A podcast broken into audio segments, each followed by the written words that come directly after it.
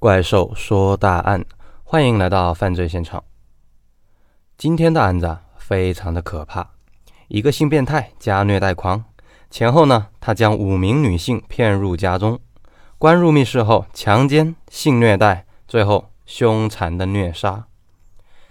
其中四人被活着割乳、割阴，甚至呢被活着解剖，只有一人被强奸后侥幸逃出。来，且听怪兽说一说吧。临沂县是山西省运城市下属的一个县，这里人口六十万，是山西很有名的一个县城。临沂县是全国文化工作进行地区、文明村建设示范县、全国科技工作先进县。全国水果十强县，大家注意，这个全国水果十强县，临沂县本来就是农业大县，盛产苹果、梨枣、姜石榴等水果，仅仅枣这一项，每年就有十亿人民币的销售收入，乡下到处都是果园。从一九九八年开始，临沂县却出现了异常的情况。一九九八年三月二十三日。临沂县百里店村的村民陈某报警，说自己年仅十岁的女儿陈小燕突然失踪。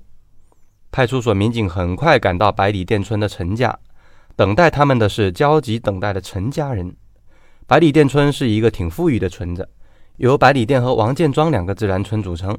这个村子并不偏僻，西靠河运高速，南依呢大丰公路，距离镇政府不到两公里。全村三百六十户，一千五百五十口人，村民相对比较富裕，有一半的人在外打工，另一半的人从事水果种植和棉花种植。全村有四千多亩良田。陈家父亲告诉民警，陈小燕今年上小学四年级，这孩子从小就长得很漂亮，大大的眼睛，雪白的皮肤，绸缎般黑色的头发，是村中有名的小美女。二十二日下午，孩子突然就失踪了。他和同村两个女同学在打麦场做功课期间，张小燕突然离开了大卖场，从此失踪。家人等到天黑也不见孩子回来，急忙赶到了大卖场。他们发现陈小燕的作业本还放在自己带去的小板凳上，人呢不知道去了哪里。全家人在附近找了一晚上，毫无收获。第二天只能报警。民警们观察了现场。认为陈小燕失踪颇为蹊跷。十岁的孩子身无分文，父母呢都是普通农民，不可能是被抢劫或者是绑架勒索，也就不是为了钱。如果是拐卖儿童妇女呢？这个陈小燕也不太符合人贩子的标准呀。作为儿童来说，陈小燕太大了，已经记住了很多事，无法拐卖给养父母。作为妇女来说，陈小燕又太小。还是个孩子，无法做别人的老婆，那么会不会是报复杀人呢？民警走访了村民，调查了陈家的社会关系，也很快打消了这个念头。陈家夫妻两人老实巴交，是村里的老实人，从不和人争吵，口碑呢很好。他们呢都是普通的农民，在自己田里种地，种多少吃多少，一不借钱，二不做生意，三呢社会关系非常的简单。根本就没有仇人可言。那么，陈小燕失踪到底是怎么回事？陈小燕在打麦场和两个女同学一起做作业，一转眼就不见了。如果陈小燕是被人暴力绑架的，不可能一声都不喊呀。两个女同学不可能发现不了。陈小燕的作业本和板凳摆放整齐，也不像是突然遭受袭击的样子。看来，很有可能是某个熟人。通过什么花言巧语将陈小燕骗走？目前看来，陈小燕被人性侵的可能性较大。陈小燕年龄不大，却是个漂亮的小女孩，不排除被性变态骗走后强奸的可能。于是，民警对陈家的社会关系又排查了一遍，重点排查有前科的男人，并没有什么收获。自然，陈家所在的百里店村里有几个村民也有打架闹事儿。盗窃、调戏妇女等前科，目前并无证据说他们涉案。于是，陈小燕失踪的案件就成为了一个单纯的失踪案。这个孩子成为了中国几十万失踪大军的一个，消失在记录中。直到多年后，陈小燕的家人还是在全国寻找被拐卖的女儿。一晃时间过了三年，二零零一年八月，李家报案说自家的女儿李小莲因为和丈夫吵架，愤然跑回娘家。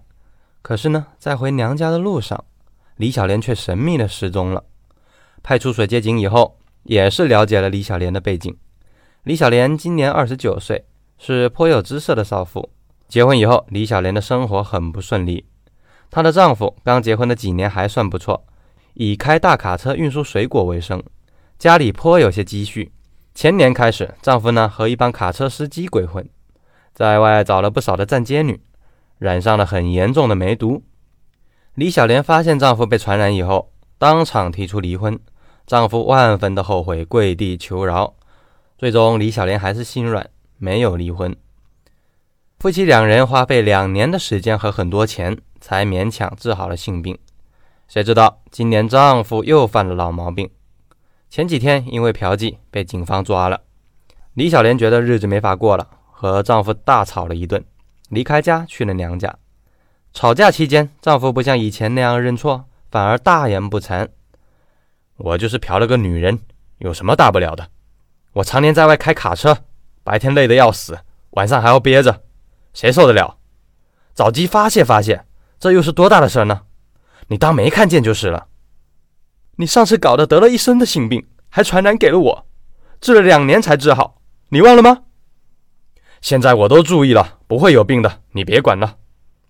你什么意思？你在外面找女人就还有理了？不是有理，我在外面拼死拼活赚钱，不比你在家里看着孩子那么轻松。我赚钱给你用，你收着就是。我在外面的事情你就少管，赚钱就了不起了。我没法跟你过了，你自己赚的钱你自己留着用，我自己出去找个工作。谁知道李小莲这一去就失踪了，她的丈夫非常的懊悔，四处找人，但踪影全无。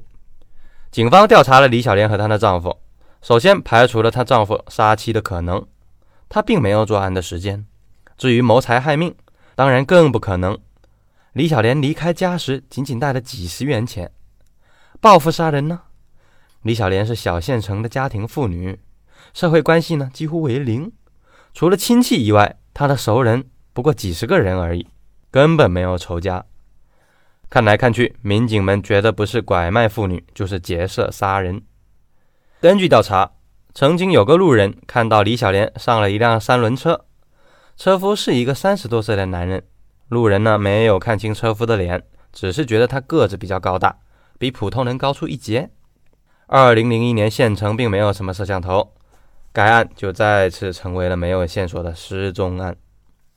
也许有人认为三年两个女人失踪没有什么了不起的，也许呢是他们自己离家出走，也许是被人拐卖，总之没有证据说明是谋杀就可以。只是似乎有人并不买账。李小莲失踪仅仅两个月后，城里一家酒吧的老板娘报案，店里的女服务员杨丽丽下班后就突然失踪。她并没有回到出租屋，也没有再来上班，连存在老板娘这里的三万多元也没有拿走。民警再次出警，对杨丽丽进行背景调查。杨丽丽今年二十六岁，是临县人，十八岁时嫁到了临沂县，去年呢刚刚离异。杨丽丽的前夫说：“杨丽丽什么都好，就是脾气太大，整天在家发火。前夫自己也是个火爆脾气，两人经常吵架，甚至打架，最终离了婚。七岁的儿子呢，判给了前夫。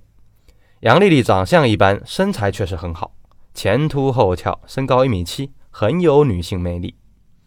离婚后，杨丽丽在县城一家饭店当服务员，业余时间还在这里唱唱歌。这家老板娘呢，也是离过婚的女人。”对于相同的经历，她对杨丽丽颇为照顾。知道她是离异的女人后，有几个男人都在追求她。不过杨丽丽的作风还算是比较正派，没有和男人乱搞过。也许杨丽丽也想挑个还算不错的男人再婚吧。不过一天前，杨丽丽在饭店唱完歌以后，八点多下班，她突然失踪。失踪前，有人看见杨丽丽和一个男人打车走了。杨丽丽本来和另一个女服务员合租，当晚没有回来。女室友打了电话又发了短信都没有回答，女室友误以为她可能和男人开房去了，也就没有再问。连续七天的时间，杨丽丽都没有出现，这下大家可都着急了。老板娘打电话去她邻县的娘家，杨丽丽没有回家，梁家人呢赶紧联络所有的亲友，毫无收获，急忙报警。此次杨丽丽的失踪更像是一次恶性案件。